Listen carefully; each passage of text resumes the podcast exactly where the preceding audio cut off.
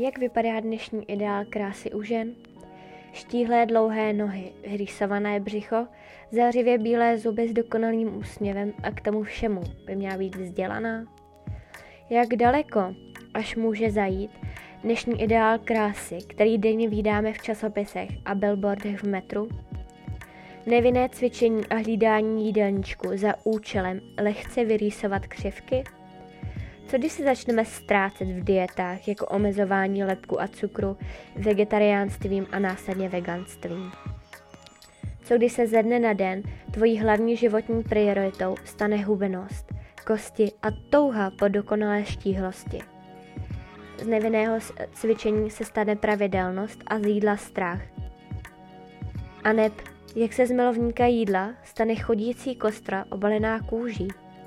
Dnešní díl o poruše příjmu potravy a to konkrétně můj osobní příběh s mentální anorexií. Co mě vedlo k hubnutí, jak moc mě mentální anorexie ovlivnila a co se v mém životě změnilo? Vítejte u podcastu Emma v hlavě.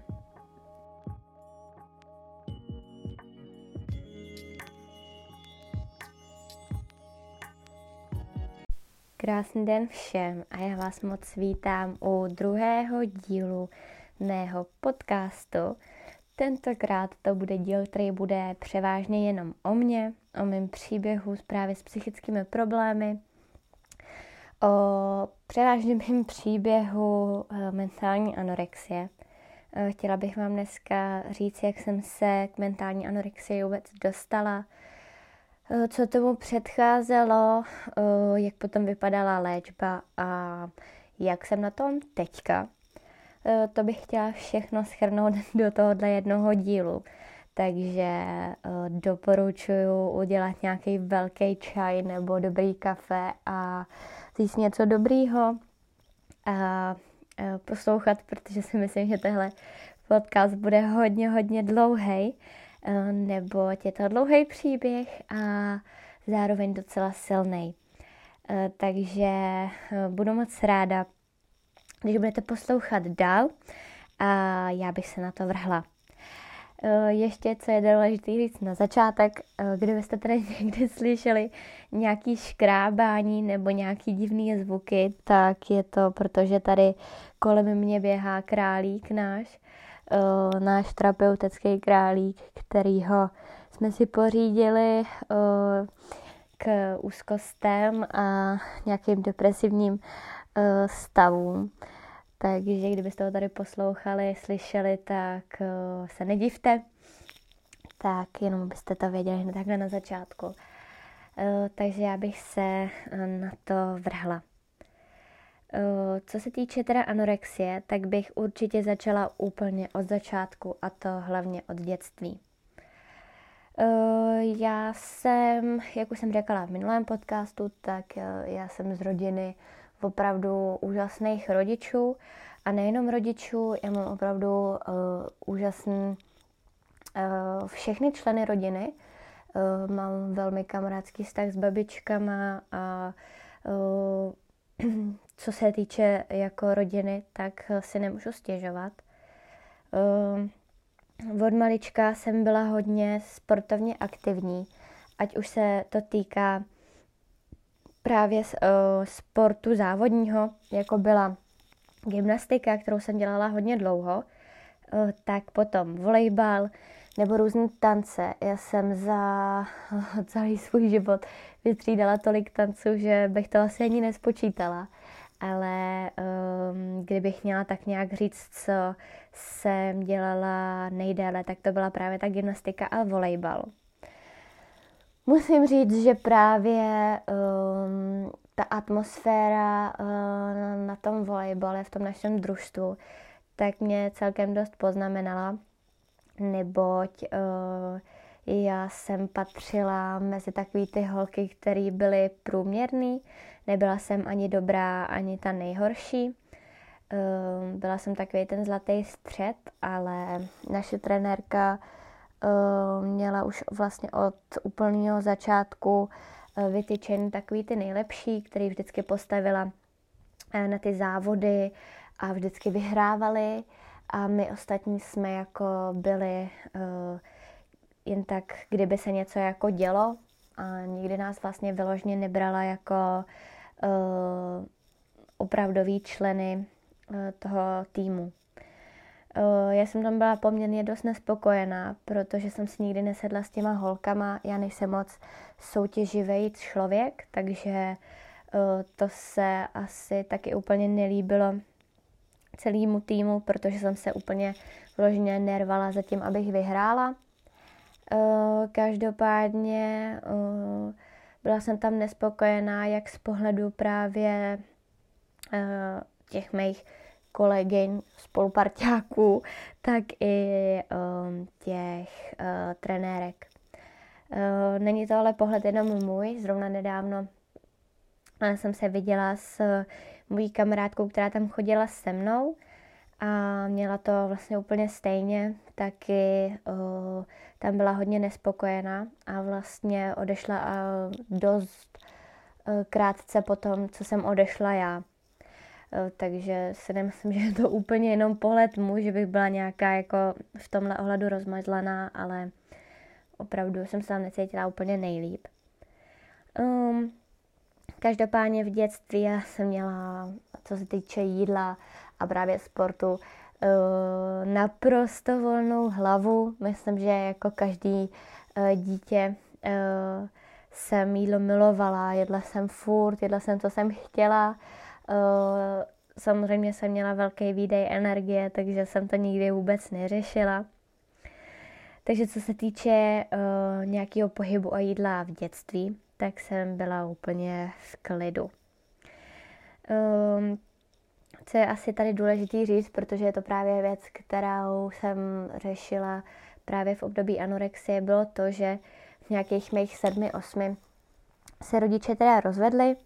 A já jsem měla od té doby střídavou péči, a to týden u mámy a týden u táty, což bylo hodně náročné právě z toho hlediska, že jsme se furt museli v uvozovkách jako stěhovat, převážet si věci. Teď vždycky, když jsme chtěli u někoho být díl, tak jsme se báli, aby druhý vlastně rodič nebyl třeba smutný, že s ním nechceme bejt. Takže z tohohle pohledu to bylo velmi náročné, ale jak už jsem říkala na začátku, já mám hodně tolerantní rodiče a vždycky jsem se s nimi nějakým způsobem dohodla. Ale myslím si, že ta střídavá péče mě jako v tomhle ohledu hodně poznamenala. Potom jako další takový záchytný bod, tak mám základní školu, a to převážně 8. a 9. třídu. Já jsem se spolužačkama na základní škole nikdy neměla moc dobrý vztah. Vždycky jsem se snažila zapadnout mezi takový ty nejlepší, i přestože mi s nimi opravdu nebylo dobře, i přestože mi v podstatě ubližovali.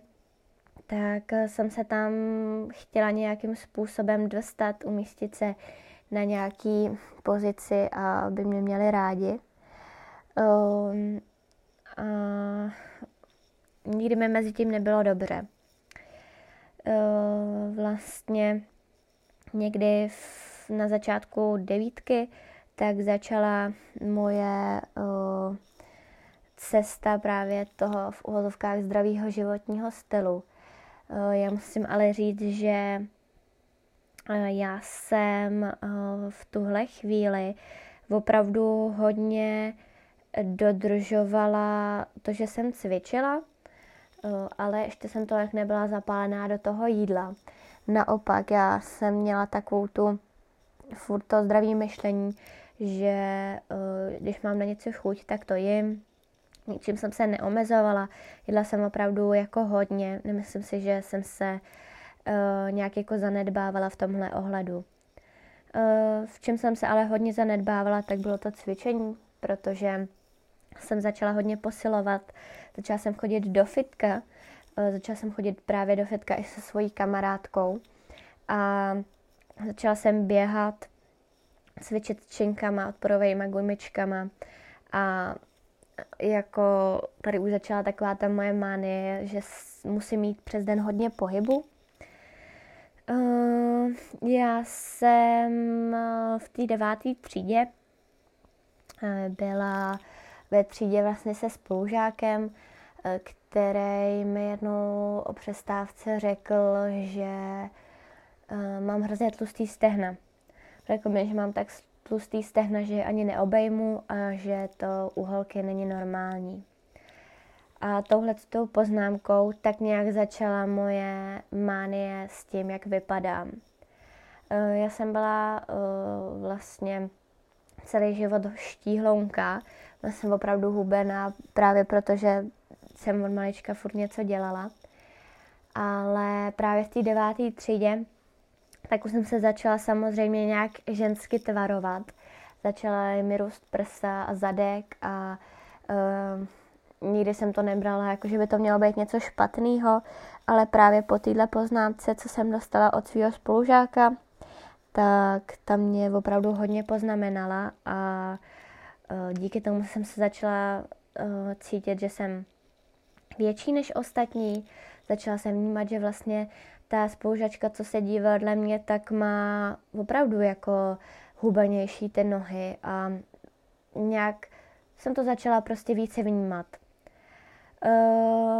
Tohle právě odstartovalo úplně takovou tu moji opravdu velkou mány se cvičením. A já jsem se právě v roce 2018, mám teďka pocit, jsem se dostala do Motola, kde jsem si... Já jsem byla teda hospitalizovaná s tím, že jsem měla přetočený vaječníky, protože jsem byla přecvičená. Je to vůbec slovo? Přecvičená? Můžeme dělat, že jo. Měla jsem vlastně problém s tím, že jsem měla v životě moc pohybu a moje tělo to jaksi neuneslo.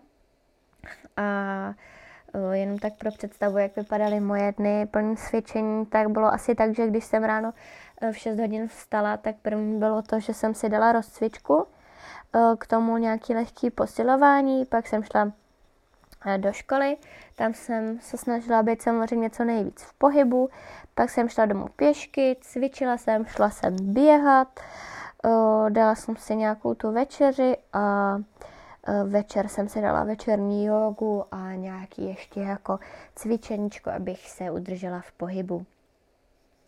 To moje tělo právě ale moc dlouho nevydrželo a nejvíce to poznamenalo právě na těch vaječníkách, který se tím přecvičením jaksi přetočili a dostala jsem se do Motola, protože jsem se nemohla hnout. Bolely mě hrozně třísla a mysleli jsme si, že mám slepé střevo, ale nakonec z toho právě vzniklo to, že se musím uklidnit. Tohle je ale takový záchytný bod, to mi bylo 15 a samozřejmě v tomhle věku už holkám přicházejí hormony.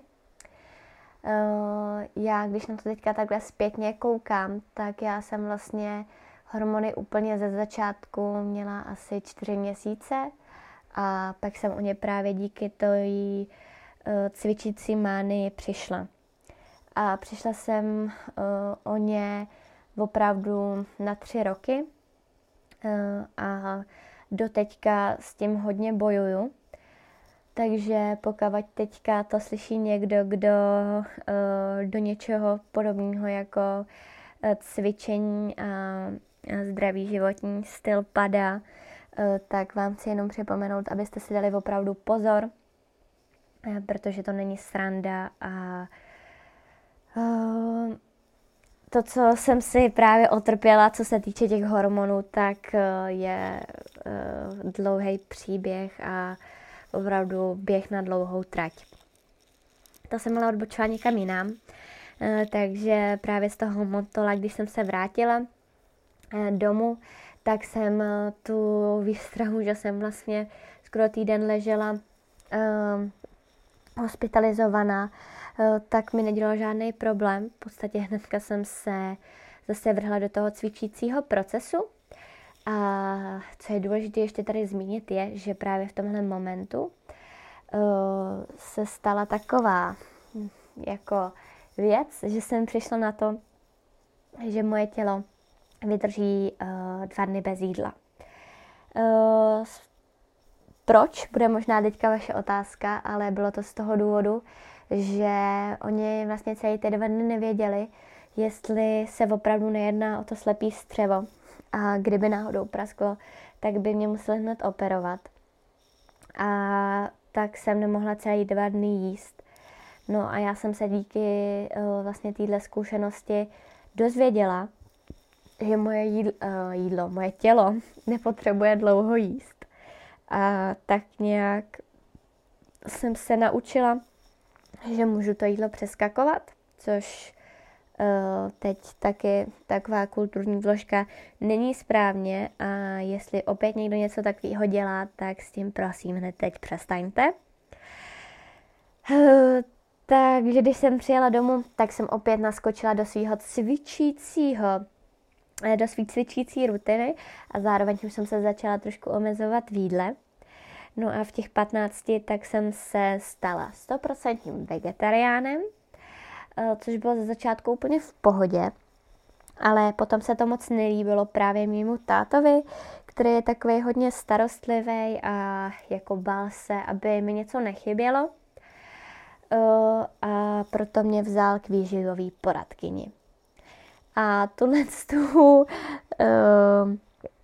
fázi si dobře zapamatujte, protože tohle je fáze, která mě naučila mnoho věcí a hodně mě změnila život.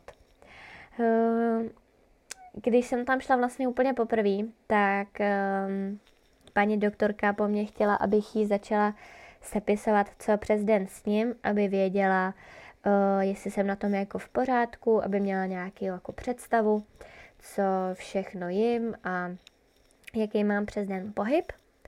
No a já jsem jí to sepsala, ale vlastně po tom týdnu, při té další návštěvě, tak mi řekla, že to není úplně tak, jak by si představovala a že mě naučí počítat kalorické tabulky.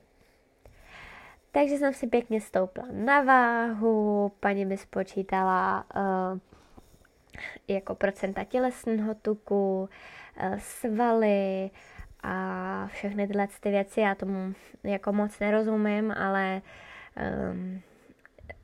rozuměla jsem ty jedné hlavní věci, kterou jsem tu dobu věděla, a to je moje váha.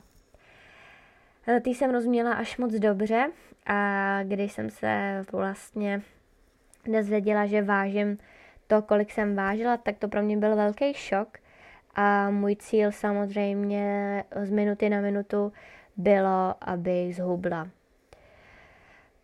Takže paní doktorka mě naučila počítat kalorické tabulky, nebo já vlastně, jako říkám, naučila v uvozovkách, protože paní doktorka mi vlastně jako neřekla, že nepotřebuju všechno počítat, ale že stačí, abych si od oka napsala, co jsem měla k snídani. Ale já jsem se právě díky tomuhle dostala do takového toho koletoče, že jsem se začala počítat a viděla jsem, že těch 50 gramů vloček má nějaký počet kalorií a že by to mohlo být míň. No a tímhle jsem se právě opravdu dostala do toho obrovského koletoče počítání kalorií a to už je právě od těch 15 let, což jako když na to teď zpětně koukám, tak je až neskutečný. Takže tak nějak začala tato mánie a ten základní škola pro mě byl takový fakt jako klíčový bod, ať už tou poznámkou toho spolužáka, že mám tlustý stehna, nebo tím motolem a následně tou výživovou poradkyní. Přišly ale přijímačky. Já jsem teda udělala přijímačky na střední školu, což pro mě byl ale zase takový ten jako bod, že jsem dobrá, že jo, to mě trošku pozneslo to sebevědomí. Ale trošku to skrouhlo zase to, že byly 2měsíční prázdniny a následně nástup na novou školu, mezi úplně nový jako kolektiv a já jsem měla pocit, že jako si musím začít hlídat tu stravu, víc cvičit a začala jsem zase chodit do toho fitka s tou kamarádkou. A snažila jsem se jako se trošku vyrýsovat, než zapadnout do nějakého toho nového kolektivu. S příchodem na střední školu jsem měla teda velký strach právě z toho přijetí a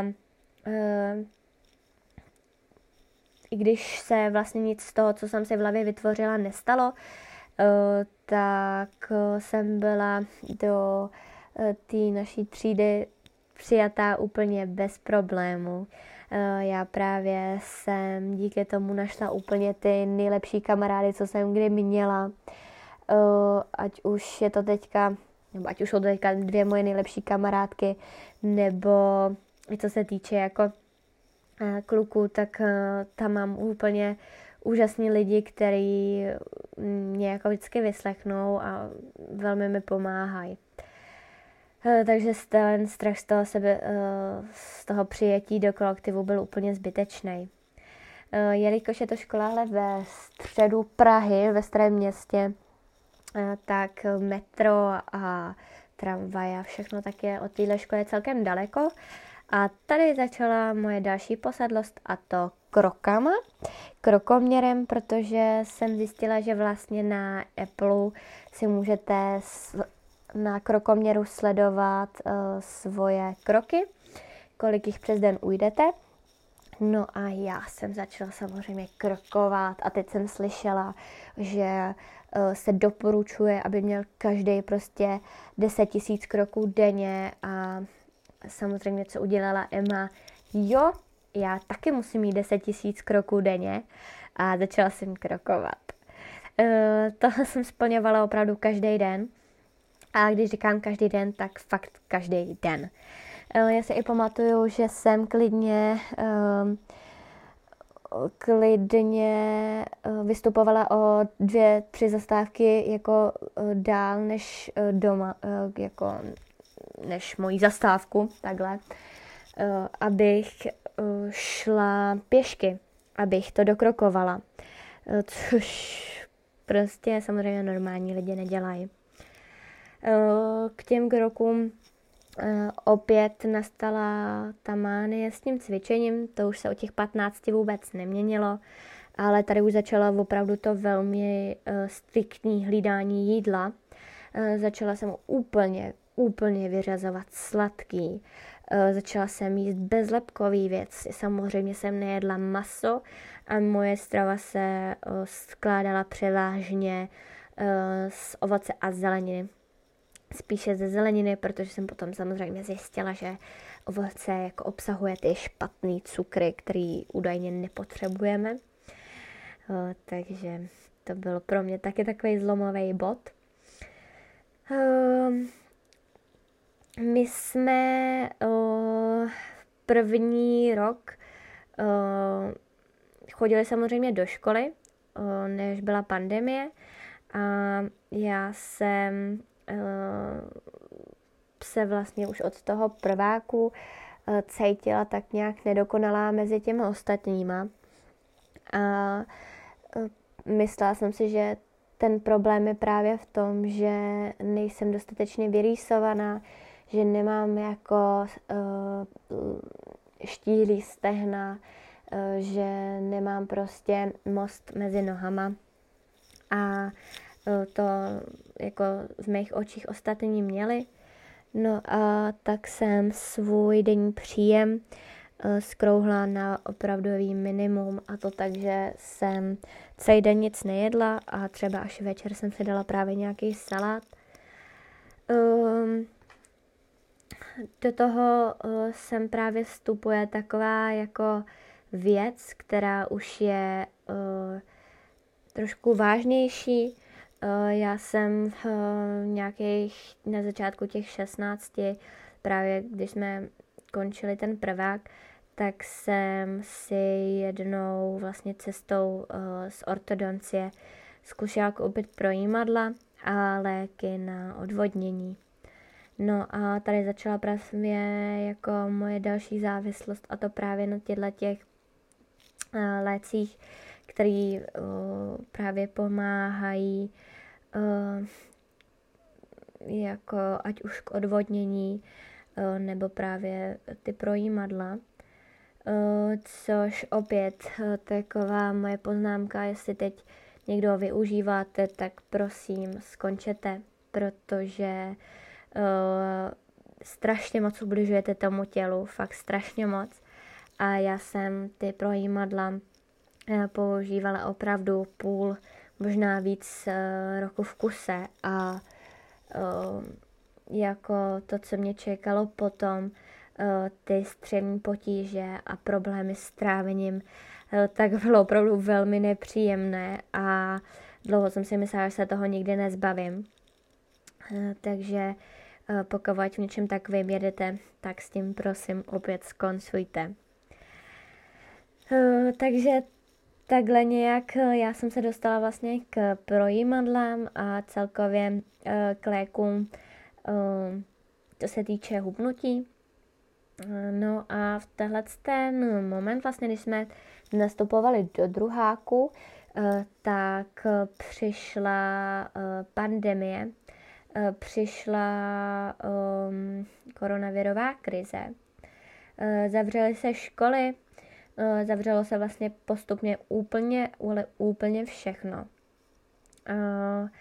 Já jsem se úplně uzavřela sama do sebe. Všechen čas, který jsem mohla strávit cvičením nebo nějakou aktivitou, tak jsem to právě strávila tou aktivitou a začala jsem schovávat jídlo a začala jsem o něm lhát, že jsem jedla a takový. Začala jsem právě ty projímadla využívat opravdu 3x, 4x denně. A tady právě už začaly i ty fyzické problémy.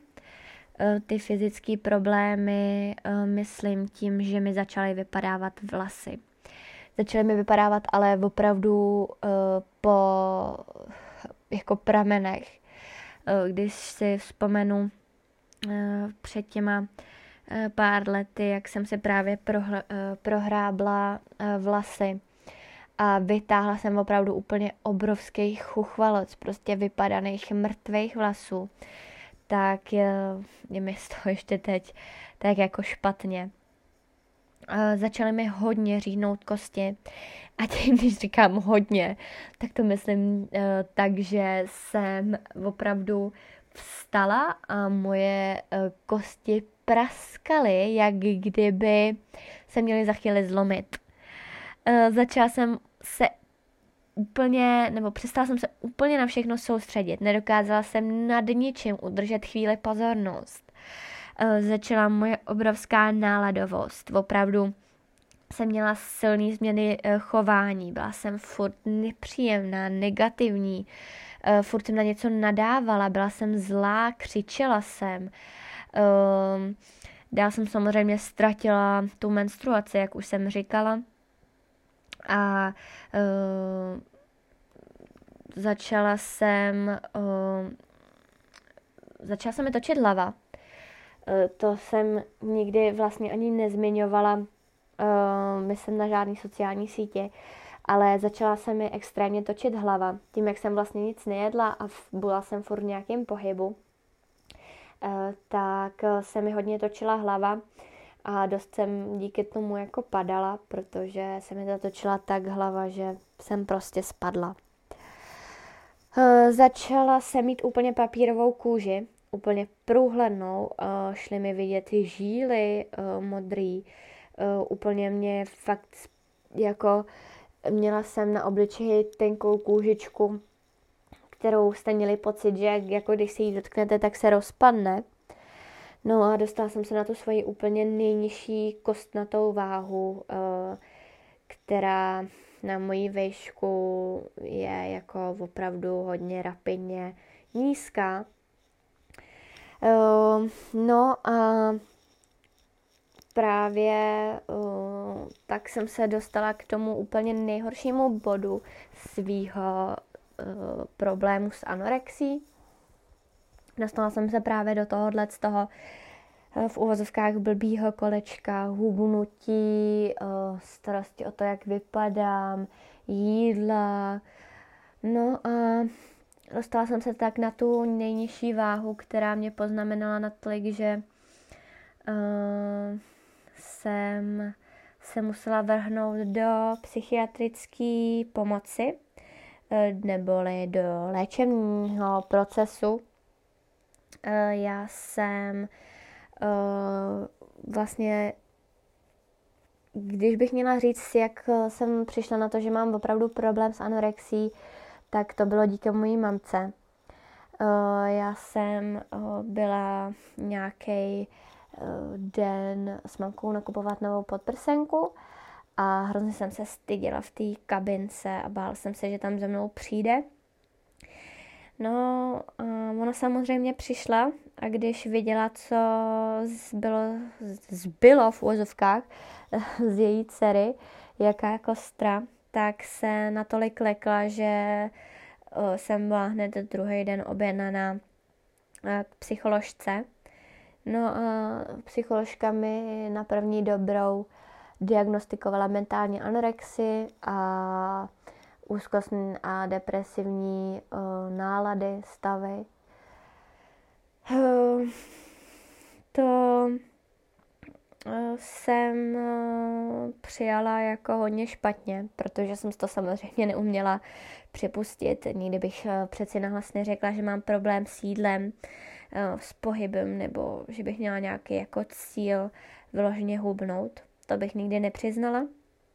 No a můj vlastně táta se začal zajímat o nějakou odbornou pomoc a proto mě objednal nejdřív do psychosomatické kliniky v Patočkově ulici, což je klinika všech jako psychiatrů, psychologů, po dětský až po nějaký jako odborný daný problém.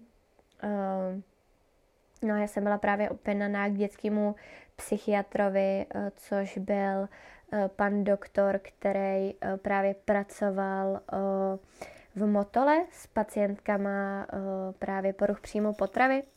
Takže to byl takový ten typický doktor, který vám řekl, že pokud nenaberete do 3 dnů prostě 5 kilo, tak do vás začne strkat nutri drinky a bude vás stídat na kapačky. No a k tomu jsem chodila, já nevím, 1-2 měsíc, protože to chtěl můj táta.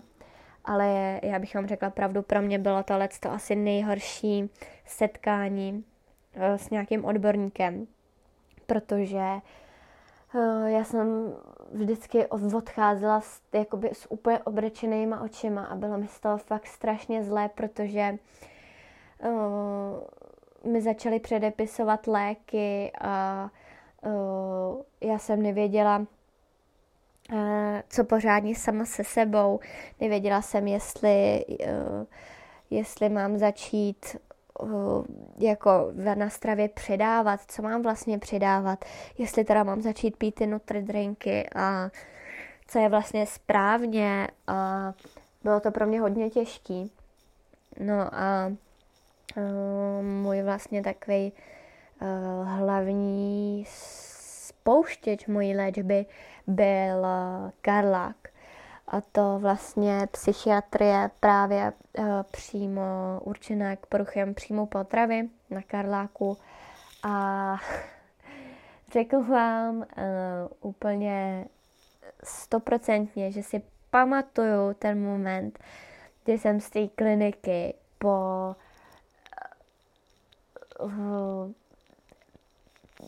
prostě hodinových přednáškách odešla, tak to byl ten nejvíc jako uvědomělej pocit, že se sebou potřebuju něco udělat, protože jsem věděla, že už se tam v životě, ale v životě nevrátím.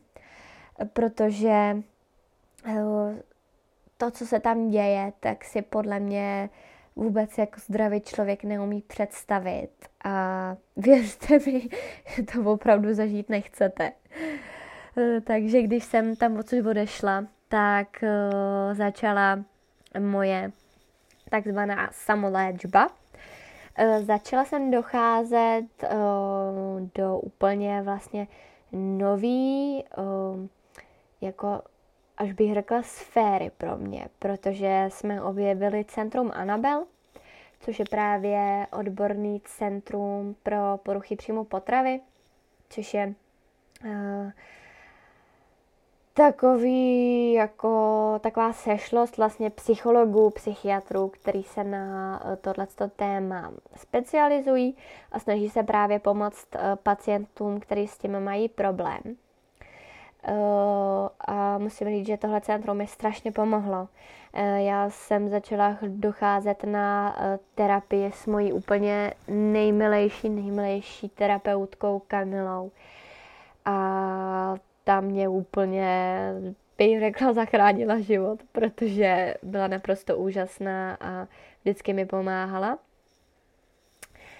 Takže centrum Anabel pro mě byl velmi přínosný bod, velmi přínosná zkušenost, o které bych se určitě chtěla někdy ještě rozpovídat, jako celkově o dnešní jakoby odborné pomoci, co se týče právě anorexie. A teďka právě podle mě slyšíte někde vzadu toho králíka, protože mi tady právě ojídá květiny. Tak doufám, že ho to za chvíli přejde.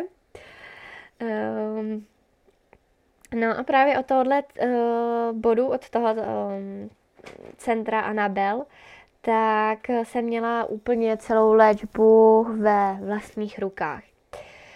Začala jsem se dokonce sama i vážit, nebo samozřejmě měl to pod dohledem můj táta, což vám můžu říct, že je opravdu velmi trapné, když se v 17 musíte v podstatě vážit a zpovídat svým rodičům. Není to vůbec nic příjemného a opravdu bych to nikomu nepřála. Každopádně váhu jsem teda hlídala s rodičema a začalo takovýto překonávání strachu, který jsem opět překonávala sama s rodiči. Byly to hodně těžké dny, měsíce, roky, plných pláče, křiku. Teď bych chtěla dát takový příklad, který musím říct, že opravdu smekám před mýma rodičema. Třeba ten moment, kdy jsem měla čas svačiny a můj táta to hlídal jakoby víc než já, ten můj jídelníček, takže za mnou přišel s takovým tím malým pribeňáčkem, že ho mám sníst. A já jsem byla v tu chvíli tak strašně naštvaná, že za mnou jde a jako říká mi, co má dělat. Že si pamatuju, že jsem to po něm prostě hodila a začala jsem na něj hřvát, že po mně chce, abych byla jako bečka a že chce jenom, abych přibrala a že mě vůbec nemá rád. A takových momentů, který mi rodiče museli přetrpět, tak je tolik, že jim chci takhle veřejně ještě jednou poděkovat, že to se mnou vydrželi. Nebo si pamatuju třeba na moment, kdy jsem měla sníst nějakou polívku a já jsem ten talíř prostě vzala a hodila jsem ho o zeď, protože jsem to nechtěla jíst. Takovýhle momentama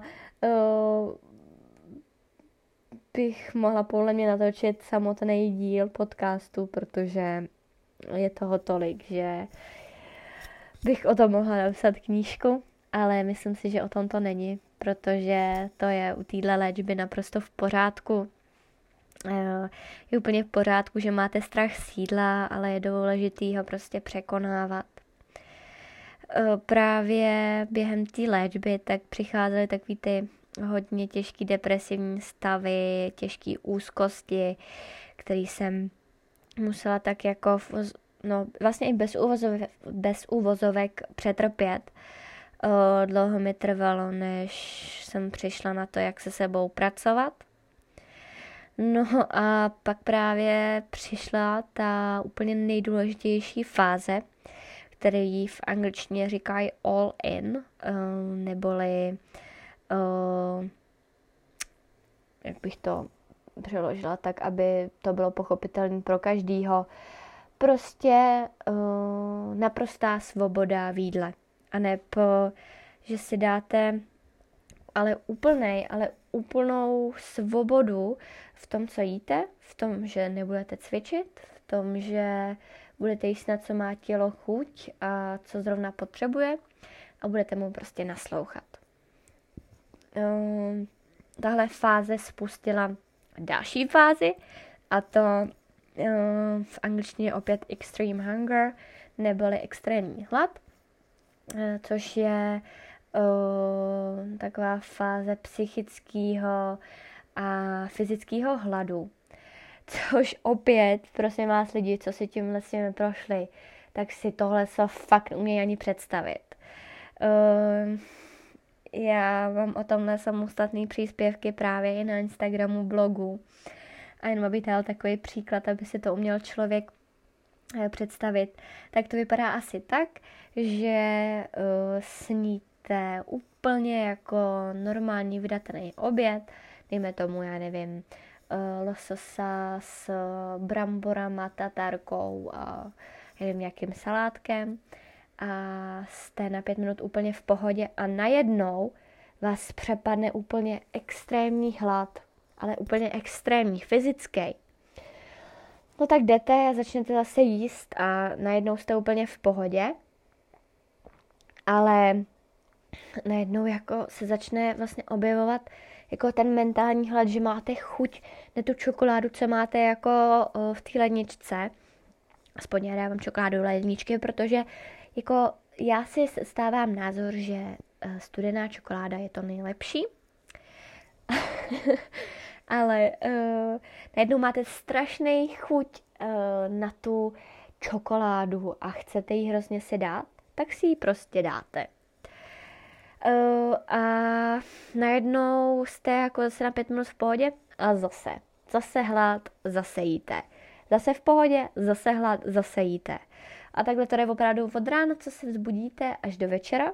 A je to přesně ta fáze, kdy člověk přibírá úplně nejvíc. Ale zároveň je to taková ta úplně klíčová fáze, který já úplně jako pokaždý, když někomu právě s poruchou přímo pomáhám, tak říkám, ať fakt jako vytrvá v této fázi, protože ta vám následně přinese takový potěšení a takovou odměnu v tom, že opravdu budete vnímat to tělo jako něco strašně silného, něco, co vydrželo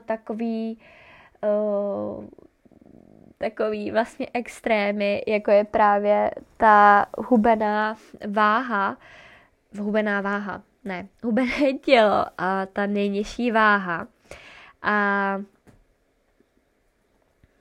začne si vlastně uvědomovat, že jíst je úplně v pořádku, že i to vaše tělo může vlastně jíst, že nejenom ta kamarádka, co jde a dá si ten mekáč, tak může jíst a nepřibere. Tím si uvědomíte strašně moc věcí a začnete to jídlo vnímat jako naprosto přirozenou věc, která vás drží při životě a kterou opravdu potřebujete. A mně osobně ta fáze neskutečně pomohla. A jsem fakt vděčná, že jsem v ní vytrvala a přinesla mi takové uvědomění, jako mám právě teď. Já jsem přes tohleto samoléčení hodně pracovala právě hlavně po té psychické stránce. Hodně jsem měla seberozvoj, který mi opět pomohla moje mamka, protože kaučuje jako kaučka seberozvoje, takže mi jako velmi odborně pomáhala s různýma cvičeníma, jak vlastně nějak tak jako v sobě objevit to zdravý sebevědomí a začít se mít ráda a vnímat to tělo jako něco hezkýho a něco, co mám vlastně jako ráda. Takže musím říct, že v tomhle má velkou zásluhu právě moje mamka, která mi poskytovala v tomhle ohledu tuhletu velkou pomoc a velmi odbornou pomoc. A tím to tady chci vlastně i trošku jako vypíchnout, že opravdu ta psychická, ta mentální stránka je opravdu strašně moc důležitá a podle mě je důležitější než ta fyzická. Teď ale poznámka, jenom v tom případě, že už jste na nějaký váze, která není jako smrtelná. Já asi kdybych se psychikou začala zabývat hned na začátku, tak se asi nikdy nedostanu do toho bodu, v kterém jsem teď. Já si myslím, že taky ty psychický a hodně takový ty věci, co se vám dějou v hlavě, musíte začít hodně vnímat právě v té chvíli, kdy už máte takovou tu váhu, která sice není furt zdravá, ale už máte nějakou tu energii a máte energii se sebou pracovat. A abych to tady tím jakoby ukončila, tak musím říct, že je opravdu pro mě velmi důležitý mít oporu právě v rodičích, v kamarádech, v sestrách, v rodině. Já jsem měla, jak už jsem řekla hned na začátku, velký štěstí právě s těma rodičema, s rodinou. Já jsem nikdy neměla vyloženě nějaký jako extra kamarádi, kteří by se o mě v tomhle ohledu jako anorexie zajímali a nemám je, myslím, ani v tomhle ohledu teď. Já se o tom jako hodně málo s nimi jako bavím. Není mi to, jako ne, že by mi to bylo nepříjemné se o tom bavit, ale nějak tak mám pocit, že je to jako nezajímá, že když tím jako neprocházejí nebo to nezažili, tak se je to vlastně netýká. Takže já můžu milionkrát děkovat, že mám kolem sebe tak úžasnou rodinu, jako opravdu mám. No a to byla vlastně moje cesta anorexie. Od úplného batole, dejme tomu, který miloval jídlo, až po 15-letého blázna, který denně jedl jedno jabko a chodil 4krát denně do posilovny, až po slečnu, která miluje svoje tělo a miluje ho za to, co denně dělá, za to, co prožil, za to, co to tělo opravdu dokázalo a přežilo i takový extrémy, jako tu nejnižší váhu a jsem fakt vděčná za to, že tady jsem. A jsem vděčná za to, že můžu denně růst a dělat to, co mě baví, trávit čas s lidmi, co mě baví, co mě naplňujou, co mě dostávají někam dál. Jsem vděčná, že tady teď můžu sedět, vyprávět vám můj příběh a ňuňat si u toho tady svýho nebo našeho králíka, který je úplně dokonalej. A chci vám takhle jenom všem úplně otevřeně říct, všem, co si procházejí poruchou příjmu potravy, chci vám říct, že to trápení jednou opravdu skončí. A i když se vám toto přijde úplně nereálný a máte pocit, že jste na úplném dnu, tak to tak není. Ono to skončí, ono to zase bude dobrý, ono zase bude tam tolik energie, že budete tančit na písničku, kterou uslyšíte v sámošce. Budete mít zase energii na to jít s kamarádama ven a dát si bez problémů mekáč, protože prostě na něj máte chuť a všichni vaši kamarádi si ho dají taky. Budete zase mít rádi svoje tělo, tak jak vypadáte, přestanete tolik řešit, co jíte, jestli jste dostatečný, jestli po vás kluká tamhle ten nebo jiný kluk, jestli vás pomlouvají za rohem nebo že se někomu nelíbíte.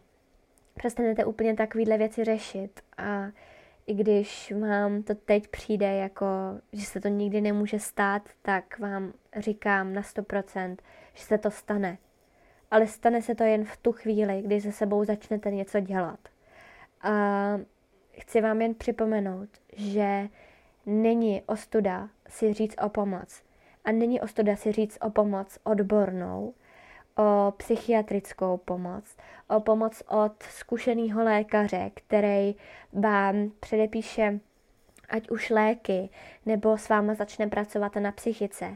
Není to ostuda a naopak je to pro vás obrovský posun, protože pro sebe začnete konečně dělat něco hezkýho. A věřte mi, že i vy si zasloužíte být v životě šťastný a mít se dobře a začít se vnímat s tou krásou jako všichni ostatní.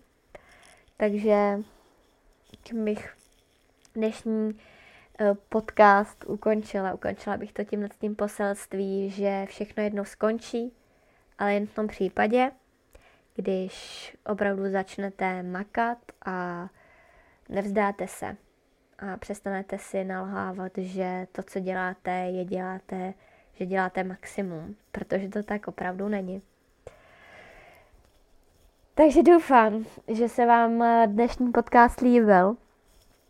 Doufám, že vám třeba v něčem pomohl a že jste se o mě třeba dozvěděli něco novýho, nebo právě třeba i mentální anorexii. Já jsem to tady shrnula všechno hodně rychle. Myslím si, že to samotné téma právě té hubenosti a těch příznaků anorexie si budeme ještě několikrát v podcastech zmiňovat, protože je o tom důležitý mluvit a jsou to témata na hodně času. Ale to už bych nechala zase na někdy jindy. Jak jsem už říkala, doufám, že se vám líbil a já se budu moc těšit u toho dalšího. Budu moc ráda, když mě začnete sledovat na Instagramu, kde mě najdete pod jménem Emma Urbánková nebo na blogu Život s Emou. A nebo, aby toho nebylo málo, si můžete pustit pár mých videí na YouTube, kde opět mluvím o poruchách příjmu potravy. A třeba se vám něco zalíbí a budete mě sledovat i tam. Takže já vám ještě jednou moc krát děkuju za poslechnutí a budu se na vás těšit zase příště. Tak se mějte krásně.